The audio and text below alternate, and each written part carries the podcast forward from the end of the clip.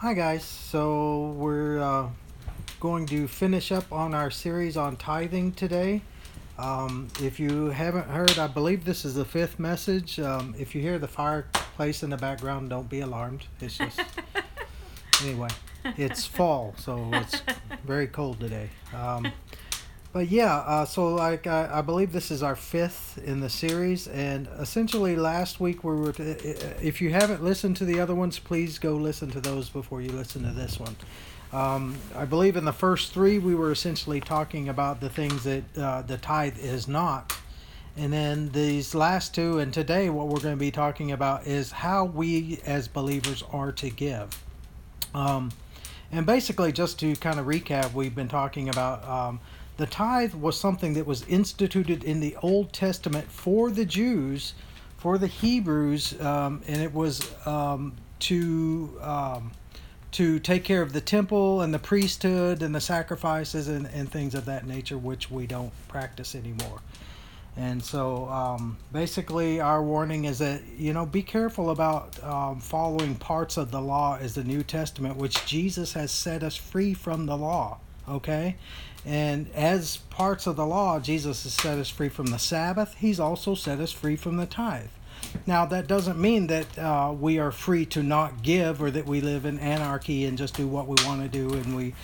Uh, we we give a mere pittance or we just give as as the smallest amount that we can give you know so that's not what we're talking about so basically we want to talk about uh, today how we are to give. And again we talked about this a little bit last time but we just want to continue with that and finish up with that. Um, we as believers we are to give freely and we are to give generously um, I stated it last time, I've stated it several times actually, that believers should be the most giving people on the planet simply because of what God has given to us. Uh, uh we should have hearts of gratitude. And that's, you know, that's, if you think about it, that's all worship is about. Some of us go to church and we wonder, well, why do we got to sing songs to God? Why do we why do we have this go through these these things every Sunday and things of that nature?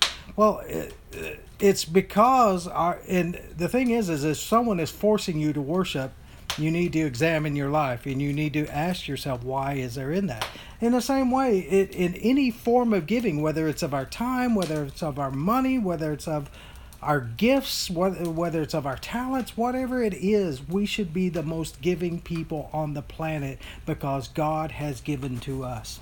And in Deuteronomy chapter 15, verse 7, now, in Deuteronomy 15, it talks about the year of remission of debts. And essentially, what would happen is, is in the Old Testament, whenever you had a slave, every seventh year you were supposed, you were actually required by God to set your sa- your slave free. Now, in actual practice, this ceased to happen, which is one of the reasons why God judged the Old Testament Israelites because they didn't do the things that He commanded. But um, so let's look at it in uh, um, Deuteronomy 15. Look at this in verse 4. He says, however, there will be, he's talking about how when they enter into the land, God saying, I'm going to bless you there.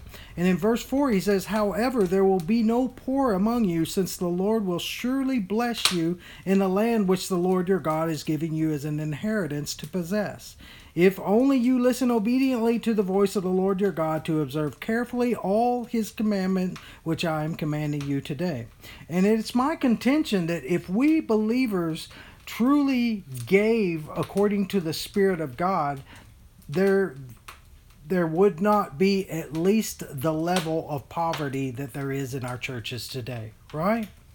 If if we saw if we saw the needs of the people around us and we were led by the Holy Spirit to give to those needs, then I believe that most of the poverty would be alleviated in the church today. And I believe that that's what God was trying to do with the Old Testament Israelites. And it's a type and shadow of, in my opinion, what God wants to be doing in the church today. And again, it's like I talked about last time. Our focus in the church these days is on building bigger and, and more magnificent structures and things. Well, those things cost money. And it costs money to keep them up. It costs money to do the air conditioning, the heating, all that kind of stuff. It it costs lots of money, and I wonder sometimes if our focus have become on these things rather than on helping our poor neighbor. And so now all of our money has to be funneled into keeping this machinery alive. And I wonder sometimes if that's what God has want, eh, eh, had intended for us to be, or if He intended us to be uh, in like the early church met in houses. And so they didn't have these expensive structures to maintain and upkeep and things of that nature. So uh, again this is just what i'm thinking. You know i'm not saying that everyone needs to be like this but i do think that it's something that we should ask ourselves and that it, we should think about. Because if our money wasn't going to these structures these very expensive structures and to their upkeep and their management what more could we as a church be doing? So uh, skip on down to verse 7. He says, um, well, look at verse 6. He says, For the Lord your God will bless you as he has promised you. And this is a scripture that many prosperity preachers preach. And he says, You will lend to many nations, but you will not borrow. And you will rule over many nations, but they will, they will not rule over you. But it continues there. It doesn't stop there with your own selfishness and with yourself and your needs and your things. He says, If there is a poor man with you, one of your brothers, in any of your towns in your land which the Lord your God is giving you, you shall not harden your heart nor close your hand from your poor brother. But look at this. He says, But you shall freely open your hand to him, and shall, and shall generously lend him sufficient for his need and whatever he lacks. Beware that there is no base thought in your heart saying, The seventh year, the year of remission is near. In other words, every seventh year they would forgive debts. They were commanded on the seventh year, if someone owes you money, you're to forgive that and to let it go and not expect anything from them. See, this is the heart of God. The heart of God is not us being bound in debt and being bound to each other and believers suing other believers and, and things of that nature. He says in that seventh year, you're to let your slave go free. If he owes you to, if you, if a person owes your money, money, you're to let it go, and to forgive that debt. He says in verse 9 again, Beware that there is no base thought in your heart, saying, The seventh year, the year of remission, is near, and your eye is hostile towards your, pro- your poor brother, and you give him nothing, that he may cry to the Lord against you. Look at this, and it will be a sin in you. But verse 10, but you shall give generously, you shall generously give to him, and your heart shall not be grieved when you give to him. In other words, you're giving generously, you're giving freely, with nothing with no chains, no strings attached. And we live in a society where people do not give to other people unless there's something in it for them. Now that's something maybe good press you know what I'm saying? Oh, look at me. Look what I'm doing. Look how I'm giving to this person. Look what a great person I am. Or it may be doing it for interest. Okay, yeah, I'll give it to you, but I want interest back. Right? He says, verse 10 again, You shall give generally to him, and your heart shall not be grieved when you give to him, because this thing the Lord your God will, because for this thing the Lord your God will bless you in all your work and in all your undertakings. For the poor will never cease to be in the land. Therefore I command you, saying, You shall freely open your hand to your brother, to the needy, and the poor in your land. So what's he saying? Have your eyes open. Be aware of the people around you. What are the two commandments that god uh, in the new testament? The greatest commandment is that you will love the lord your god with all your heart soul mind and strength. And what's the next one? You shall love your neighbor as yourself. And we go to church with people. We sit with people every sunday. We rub soldiers with people. And some of these people are struggling. Some of these people are hurting. Some of these people we're coming into thanksgiving season right now there are people that that they have nowhere to go for Thanksgiving. There are people that have no money to, to have some fancy Thanksgiving dinner. There are people that we know about that are struggling and we don't lift a finger to help them. This is not how the church is supposed to be. We are supposed to uh, know the needs, to love our brother and our sister that we sit by enough to lend them a hand, to help them out when they need it. He says in verse 12, If your kinsman, a Hebrew man or woman, is sold to you, then he will serve you six years, but in the seventh year you shall set him free. When you set him free, you shall not send him away empty handed. You see that? So it's like even when you take someone into slavery, you are to set him free on the seventh year. And not only are you to set him free, but you're supposed to provide for him. Look at verse 14. You shall furnish him liberally from your flock and from your threshing floor and from your wine vat. You shall give to him, look at this, as the Lord your God has blessed you. You shall remember that you were a slave in the land of Egypt, and the Lord your God redeemed you. Therefore, I command you this today. You see that?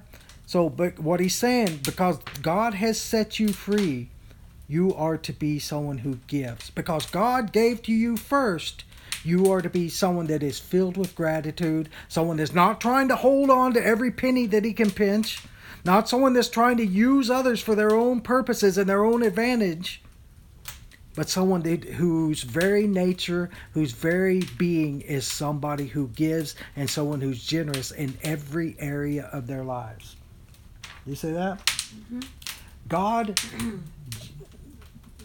Jesus has, he says, because God has released you, you were a, land, a slave in the land of Egypt, and the Lord your God redeemed you. So and Jesus, if you are a Christian, Jesus has released you from your sins. He has saved you from his bondage. And he told us in his prayer, what in the prayer that we pray to the Father, what did he say? Forgive us our debts as we forgive others. So, throughout the Bible, this whole matter of giving is not just monetarily. It is your nature, it is the core of your being, it is who you are. You, you and I are to be known in every area of, of our lives as someone who's generous, someone who gives freely of every part of our lives. Amen? I know pastors that, that you can't get five minutes with them because their time is so precious and because they're too important for you. This is not what God has called his people to, and it's not certainly what he's called his leaders to. Now, I'm not saying that, that they give, every, you know, I'm not saying that you give until you uh, until you're just bled dry and things. The Bible doesn't say that, right? It's not saying that we give to where we're, you know, now we're eating scraps or now we're living on the streets or anything like that. But it's talking about whenever you see a need, if you're able to meet that need, that not only are you to meet it, but you're to meet it joyfully and freely and generously. Look at this in Luke chapter 7. And so, again, giving is nothing but worship. A lifestyle of giving is a lifestyle of worship. We give to us because He first gave, or we give to others because He first gave to us. And in Luke chapter 7, verse 37.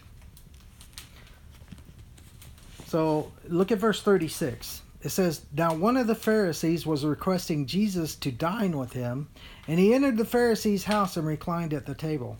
Now, if you look at the the overall picture of this story, you see how hypocritical it is, right? Because for the Jewish man in the, uh, the Jewish people in the New Testament, when they invited you to dinner, it was a covenant okay? For a jewish person to have you over to their home to invite you into their home and to feed you it was it was a an act of covenant. It was an act of i lay down all my aggressions. I lay i lay down all my uh, uh, my thoughts against you. Anything that i have against you i lay down and we this is to unite our hearts together right? It's just like jesus says in revelations 3 anyone who he says, Behold, I stand at the door and knock. If anyone opens the door to me, I will come into him and will sup or dine with him. So, for a Jewish person to enter into their home and to dine with them meant that you were laying down every barrier, you were laying down every bit of suspicious thinking, every bit of, of uh, prejudice, every bit of hatred, every bit of, and saying, You are now my brother. I am bringing you into my home as a part of my family, and I am going to serve you, and you are going to be a part of my family. Okay? So in verse 30, uh, 36, it says, Now one of the Pharisees was requesting Jesus to dine with him, and Jesus entered the Pharisee's house and reclined at the table.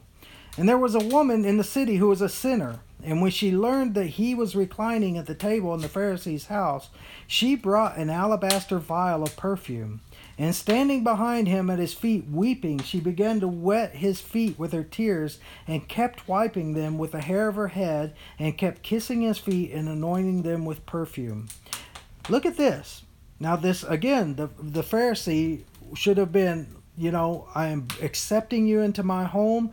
Uh, I'm laying down every prejudice, every every thought I have against you, and you are now my brother. You are now part of my family.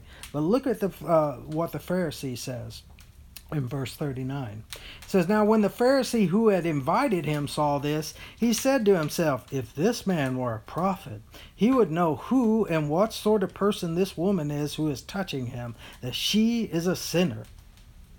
So again, it's the whole thing is a hypocritical sham. Right?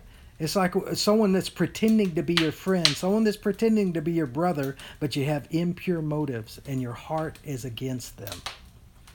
Verse 40 and Jesus said answered him Jesus answered him saying, "Simon, I have something to say to you."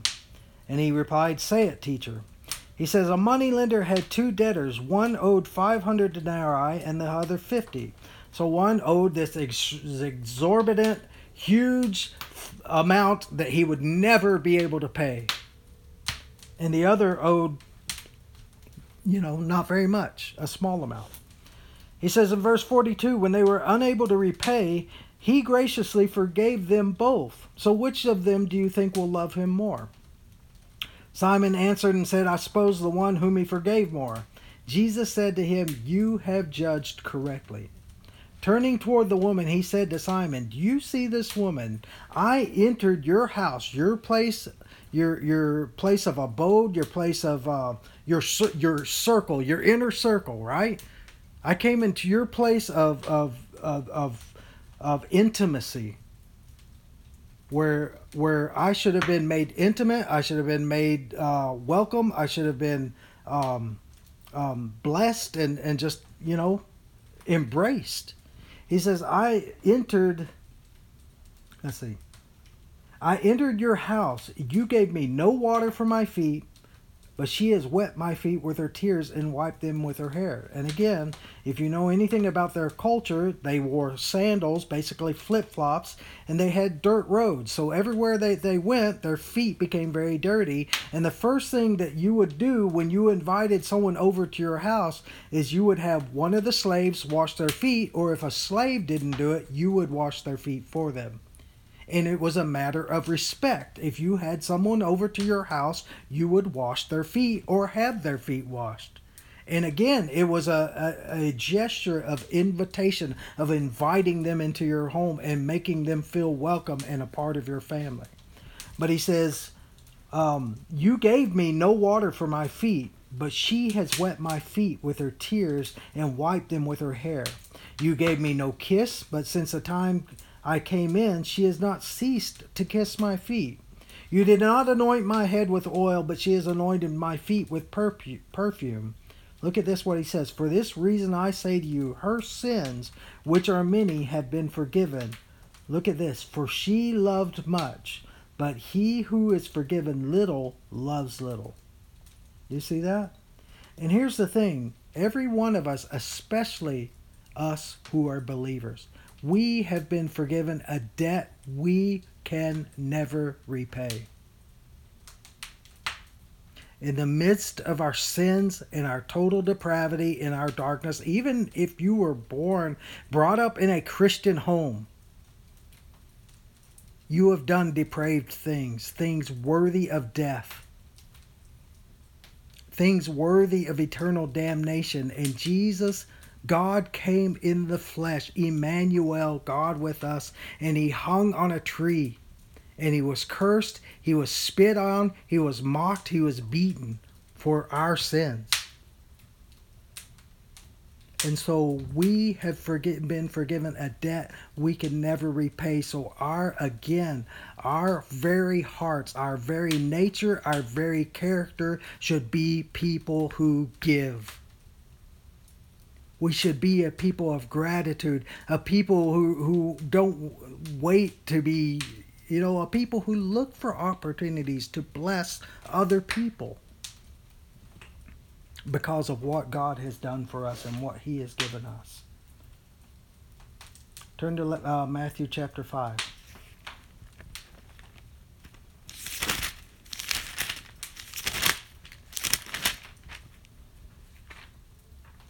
Matthew 5, verse 28.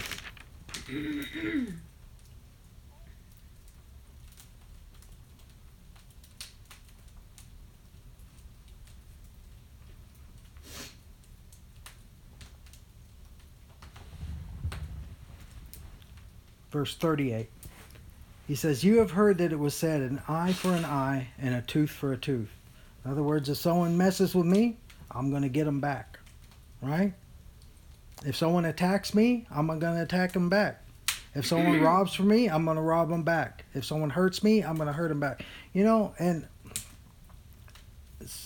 uh, I'm not even going to go there. He says, But I say to you, do not resist an evil person, but whoever slaps you on your right cheek, turn the other to him also. And honestly, I, I, I kind of, I'm concerned a lot of times, like in our, in our churches where, where people come with guns and, you know, and I'm not saying that that's wrong or anything like that. But essentially, Jesus says, if someone attacks you, turn your other cheek. And what about the martyrs in, in countries where people are being killed and, and things? I mean, it just, I have questions about that. Okay? I'm not saying it's wrong. I'm not saying it's right. I do say that I have questions about it. He says, If anyone wants to sue you and take your shirt, let him have your coat also. Whoever forces you to go one mile, go with him two. Look at this in verse 42. Give to him who asks of you, and do not turn away from him who wants to borrow from you.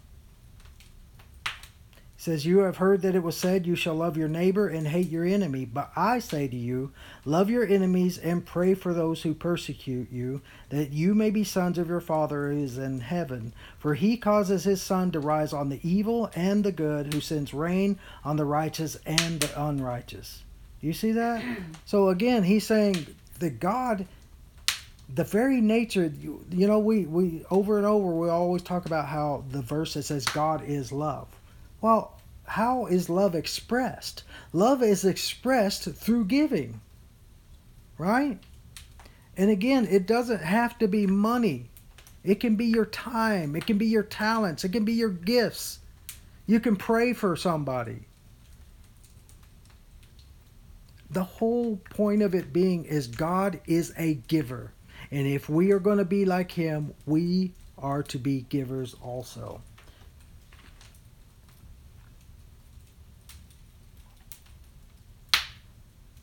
And, and again, as you notice in some of these examples, some of the examples, they're not giving to the church. They're not giving to a pastor. They're not giving to a ministry. They're giving to people that they know who have needs. Not that that's wrong, right? And again, yeah, I'm not saying that it's wrong. And I, I'm not saying like there are people that say, well, you know, I feel like the tithe is a place that, to start. Fine, give a tithe. I, I, you know, I'm just saying don't be manipulated. And don't be a part of of making people rich and people living luxuriously off the backs of people who can't even pay their bills. Don't be a part of that. Amen. Okay? Jesus said to be wise as serpents but innocent as doves. And I'm afraid so many believers are sheep is such a perfect metaphor for so many believers because we believe everything that they tell us. And if a preacher tells us, "Well, give your money, give give till it hurts, give till you bleed," and stuff, and and they're living like they're living like kings on earth while you're barely scraping by to pay your bills, that's ridiculous. Don't be like that. I beg you in the name of Jesus. Amen. Be wise. Be discerning. Know the tree by its fruit. Amen. If it's someone that's uh, hoarding and someone that's living uh, like a king on this earth, that's their fruit.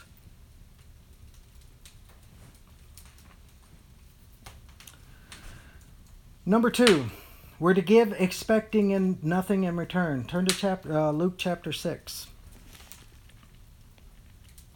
Now, so many preachers, prosperity preachers, teach you know, uh, you know, we're not preaching the you know to that you give to receive. Well, the problem with that is so many of their messages is, are on what you will receive if you give.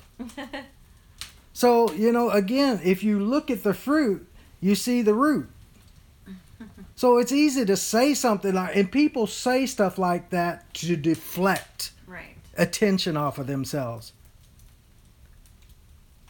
And they say, we, we're, we're not teaching that you give to receive, but, but if you give, you're going to receive pressed down a hundredfold of all this, and you're going to have, you're going to live like kings like I do. We actually, when we were young pastors, we went to a, uh, a conference in Sacramento, California to a prosperity preacher. And, uh, after the conference, he took all the people to his multi million dollar mansion so they can see how to put all this into effect. I'm telling you, brothers and sisters, little sheeps, there are people that will use you and take advantage of you and do not care whether you can pay your bills or not. Do not care whether your house goes into foreclosure because you couldn't pay your mortgage and yet they ask for your money. They demand your money. And they tell you that if you're you don't cursed. give your money, you're going to be cursed by God. Yeah. Open up your Bible, read your Bible. Amen. And in Luke chapter 6, verse 27.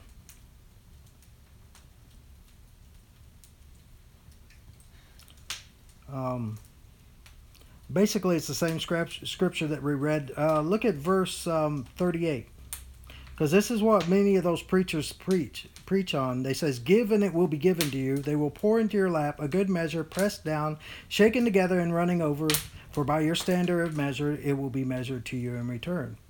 Now, every prosperity preacher that preaches on this is talking about money. But look in verse 27, and we're going to see or actually verse 22. We're going to see what some of these people were given.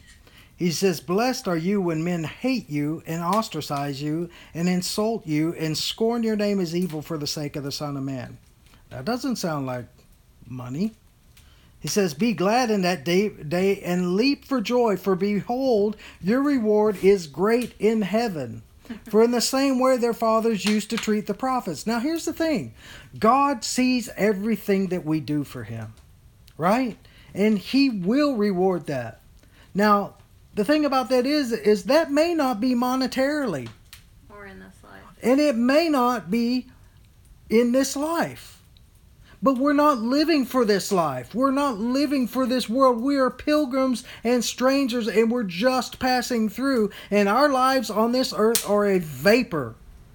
And we're going to spend an eternity in heaven where we will receive our reward from Him.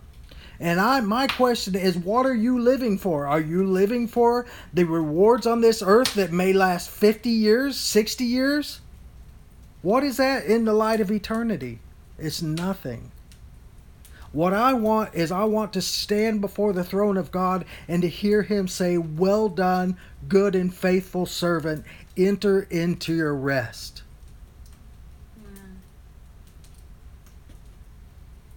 Look at this in verse 24. But woe, woe to you who are rich, for you are receiving your comfort in full. You see that? This is what the Bible says. So many preachers are saying, you know, God wants you to live your best life now. God wants you to ha- be blessed and happy and healthy and wealthy.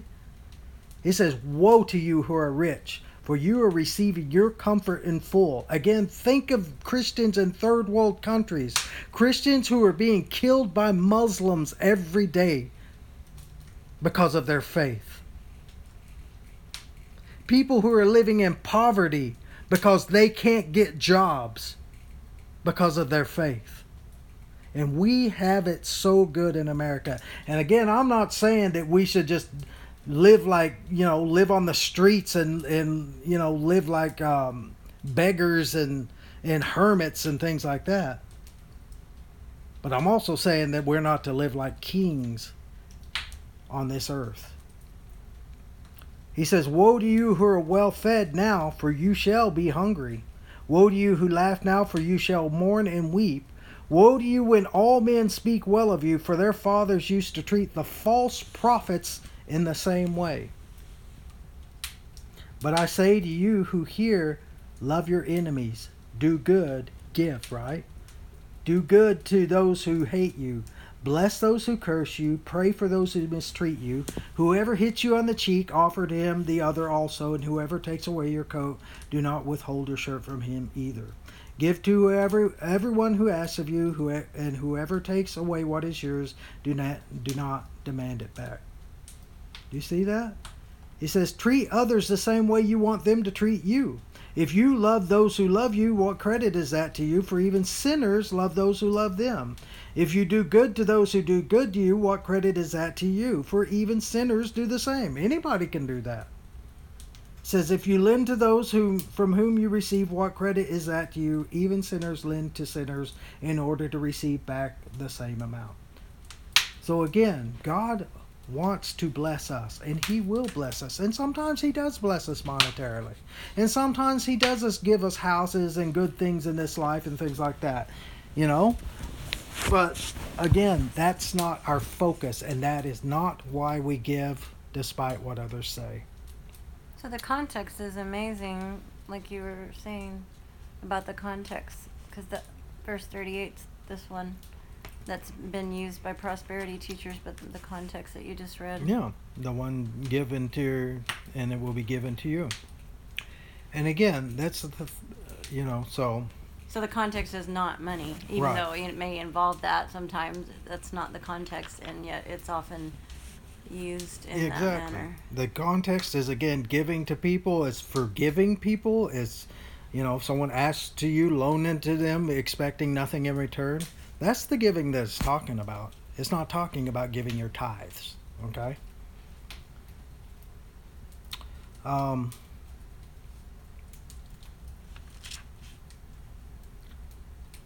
turn to mark chapter 10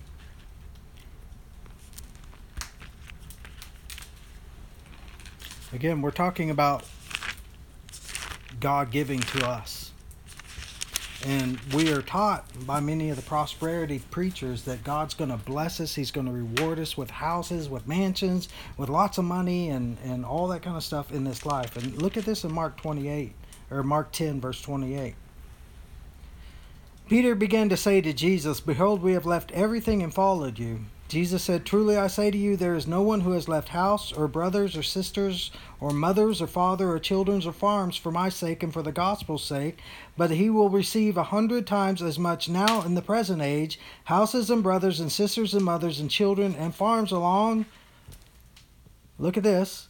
He says, They will receive a hundred times as much now in the present age. And now, if you look at it in the context of the first century church, were they getting mansions? Were they getting were they getting all kinds of money? Were they getting brand new chariots and, and fancy houses? No, they weren't getting none of that. But what they were getting was families, right?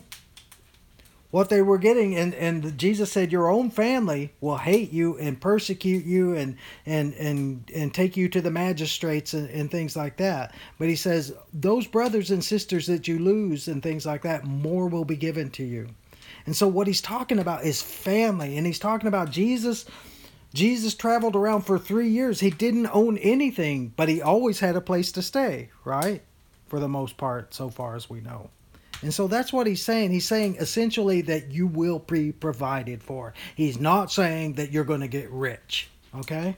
But look what else he says. Look at verse 30 again. He says, But that he will receive a hundred times as much now in the present age houses and brothers and sisters and mothers and children and farms, along with, look at this, along with persecutions. Do you see that? So we like to claim all the good stuff. We like to claim the houses and the farms and the cars and the Cadillacs and the and the money and all the good stuff. Do we want to claim the persecutions? Because Jesus said, if you follow me, that's what you're going to receive also. And we have it so well in America, we have no concept of this. Because, you know, we live in this land where, where we're free.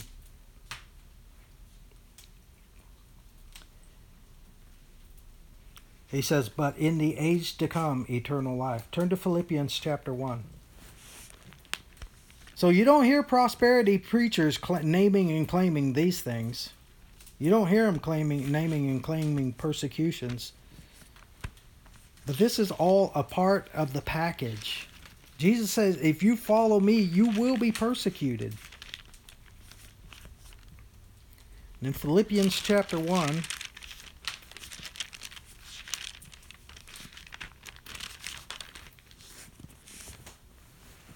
Verse 27.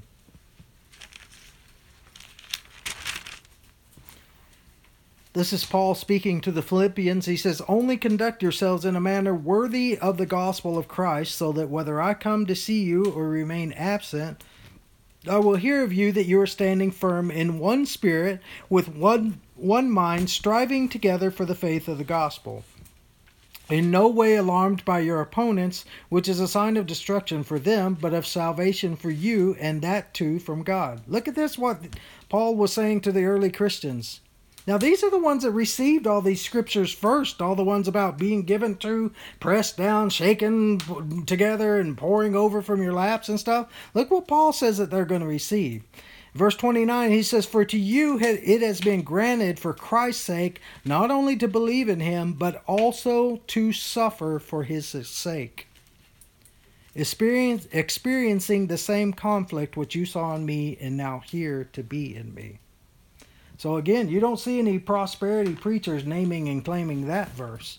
But there are many believers around the world right now who are being persecuted, who don't have fancy cars, who don't have jets that they can fly to and fro, who don't have mansions that they're living in. Amen. The third thing is do not sound a trumpet. Turn to Matthew chapter 6. And again, you go to these prosperity churches and they love to talk about how much they give to the Lord. Oh, we gave to the Lord. Now, I'm only telling you to show you that, you know, God's going to bless you if you give. You know, I knew a preacher once. We we actually went to his church, and uh, he was planning a missions trip. I can't even remember where it was. To it's been so long ago. It might have been Africa, someplace in Africa. I can't remember where. But he was castigated, and he's he's like you know, and everyone you know he wanted people in the congregation to go with him on this missions trip, and he was castigating the people who weren't able to get support for the trip well, that's easy when you, as a pastor, can take a collection for yourself, right? But everybody else has to provide for themselves. And there are preachers who live like this, who, who castigate you when you can't pay your bills. Oh, you just don't have enough faith. But yet they can get up before a crowd of 100 people and say, you know what? God wants y'all to give. Well, do you, as a sheep, do you, as just a member of the congregation, do you have ability to stand up before a hundred people and tell them they need to give to you? It's manipulation. And it's a means to an end. So many people, maybe you're listening to this. Maybe you go to one of those churches. You are just a means to an end. And the purpose, the, the reason why these pastors preach this is not to bless you, but to bless themselves. Although they claim it's for your for your benefit. yeah.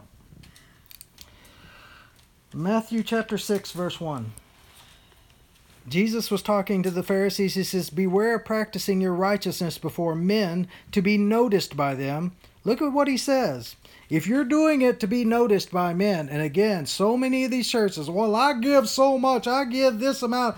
You know, I used to give 60% of my income to the Lord. Well, how can you live on uh, on 40% of your income? How much money were you making that you could live on 60% of your income or 40% of your income and give 60% of the church? I can't do it. And I don't know anybody else who can. You know, I've been to prosperity churches. Yeah, we gave a million dollars this month to this ministry or that ministry. Well, how many millions did you rake, did you rake in, and how many did you keep in your pocket? Yeah. I mean, it's you know, it's like if if if a rich man that has a thousand dollars in the bank says, you know, I gave away twenty dollars. Who cares? It means nothing. It's just a manipulation technique to give you get to get you to dig deep in your pocket and give them more money. He says, Beware of practicing your righteousness before men to be noticed by them. Otherwise, you have no reward with your Father who is in heaven. Now, if you think about it, one of the rewards from the Father is heaven itself. So when you die and you get to the pearly gates or whatever it is, I don't believe in the pearly gates, but when you stand before the Lord and you get no reward, that means you get no heaven. That means you are separated from all eternity from the presence of God. Verse 2 So when you give to the poor, do not sound a trumpet before you, as the hypocrites do in the synagogues. Oh, look how much money we give. And in the streets, so that they may be honored by men. Truly I say to you, they have their reward in, for, in full. I'm telling you, if all these prosperity preachers that live like kings on this earth, they're going to stand before the Lord and receive nothing he will say to them, and if you're a prosperity preacher listening to this, please listen to this. You will stand before the Lord, and he, he will say to you, You have received your reward in full. You will get nothing here.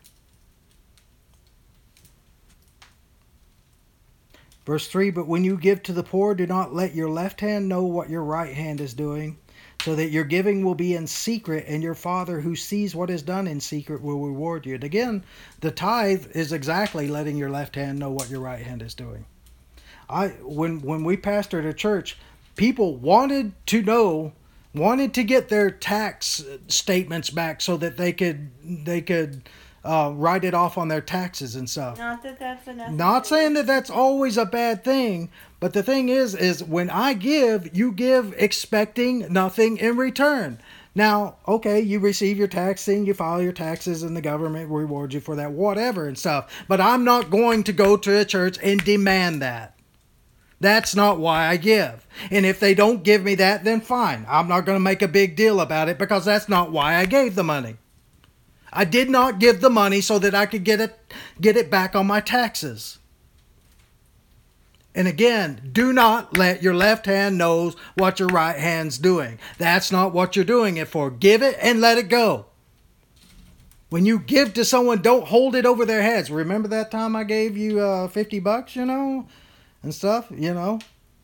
Don't hold it over people's heads. Don't give it with chains attached to it. I know so many people who, if they give you something, they are going to expect something in return. When you give, let go of it. It's in the hands of God. Okay? Now, you can ask for someone to pay you back. I'm not saying that that's wrong or anything like that. But if they're not able to pay you back, or if they simply don't do it, the Bible says we're not to take that person to court and to sue them, right? You're supposed to forgive them and leave them in the hands of God. You're not to go over to their house and beat them up and get your 50 bucks back. Again, so that verse 4 so that your giving will be in secret, and your Father who sees what is done in secret will reward you. You see that? So again, we you don't sound a trumpet, you don't you don't make a big deal about it. uh, the widow's mite in Matthew 12. We all know the story about the widow who put in her mite, and Jesus is sitting there watching the Pharisees put in their huge amounts of money and stuff and, and congratulating themselves for how much they gave. And this poor widow put in her mite. And what's interesting about this story is Jesus never interrupts her, never stops her from doing it. And she gives her mite, and then she goes on about her way and she leaves, and we don't know the rest of the story. But Jesus saw what she gave. You know what's interesting about that too is that here Jesus is the very opposite of what a lot of these prosperity teachers they have like VIP sections, you know, for the big givers, and they take the big givers out to lunch every Sunday. You know, they they cater to these big givers, and they don't invite the single mom over who's been giving ten dollars in the offering every week. Yeah. Um, that's not the person they notice. That's not the person that they give attention to. They give their time and their attention to their their big don- donators. And, and that's the thing It's that like happens so often in churches that the people who tithe the most, they're the ones that become the friends with the pastors, right? A lot of people on deacons boards and elder boards in churches are people who tithe a lot who have no spiritual life whatsoever. Who have no walk with God whatsoever, but they're big tithers. So they have a say in this church. We in the church in the 21st century today, we have everything backwards. Man, this person ties a lot of money. This person gives a lot. We need to make sure they're happy. We need to make sure that, that we keep them happy, that we that we keep them satisfied. Well, what about this person that gives very I don't worry about that person. They don't do anything for the church. They're It's really kinda scary. They're too busy working two jobs to take care of their kid, so they can't serve and they can't give very much. Yeah. So they must not be very important to God. So, which is not true. And the thing is, is again, we need to go back to the roots of Christianity. Go back to how did they live in the first. And again, I'm not saying that we live like hermits and and we give away everything and we just wear you know one pair of clothes and and and things of that nature. God blesses us so that we can bless others. Okay. And God, God has given us a house. He's given us cars and stuff. God has been good to us. But what I'm saying is that should put in us a heart that wants to give to others and a heart that wants to bless others. And so, you know, we look at Jesus, the Bible says Jesus had no place to lay his head. When he wanted to pay his taxes, he had to go get a, a, coin from a fish's mouth so that he could pay his taxes. The only time he ever rode a horse or whatever that we read about in the Bible was he, when he borrowed a donkey to ride into uh, Jerusalem for his triumphal entry. That wasn't even his. He had to borrow it. It said the foxes have have uh, holes, the birds of the air have nests, but the Son of Man has nowhere to lay his head. And the Bible says that Jesus became poor so that we, through his poverty, might become rich. And again, so many prosperity preachers use that to say, well, see there, he wants us to be rich. Well, you don't see that in the lives of the apostles in the early church. It was rich And if it was going to happen to anybody, it would have happened to them. If it was going to happen to anyone, it would have happened to John and Peter and Paul. What happened when when uh, John and uh, Peter were walking to the temple at the gate beautiful in Acts chapter 3 and the guy was lame and and or no he, he was blind I think and and no, he was lame. okay well anyway he was begging from them and they said what? Silver and gold I have none but what I do have is in the name of Jesus walk. And he got up and he walked. And we wonder why the church has no power we can't lay hands on anybody and cause them to walk. But we got plenty of silver and gold. So I'm saying that the church of today has got everything backwards. We we we focus we've got all we've got more machinery, more money, more prosperity in the church than we've ever had before, and yet we're doing less with it than the church has ever done before. Just The New Testament church had none of that. They had no money, they had no no property, they had none of that stuff, but it says they turned the world upside down. it's good. They did miracles and multitudes were brought to Jesus through their ministry. That's good. They had the power and the anointing of the Holy Spirit. We have none of that. We have television, we have radio, we have multi millions of dollars spent on missions, on on on on getting the gospel out, but we see so little fruit from it.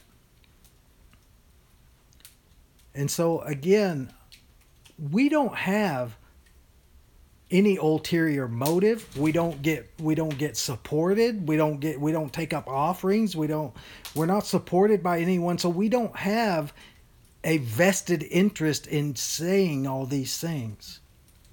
But one thing that we have seen since we became Christians over 30 years ago is abuse in the church. And wolves in sheep clothing living off the backs of people barely making it.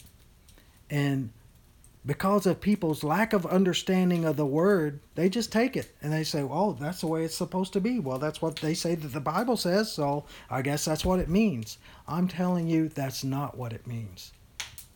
And, And if you look behind, if you look at the story of the Gospels and of Jesus, Jesus had one set of clothes that the soldiers, you know, gambled for when he died. He had nothing.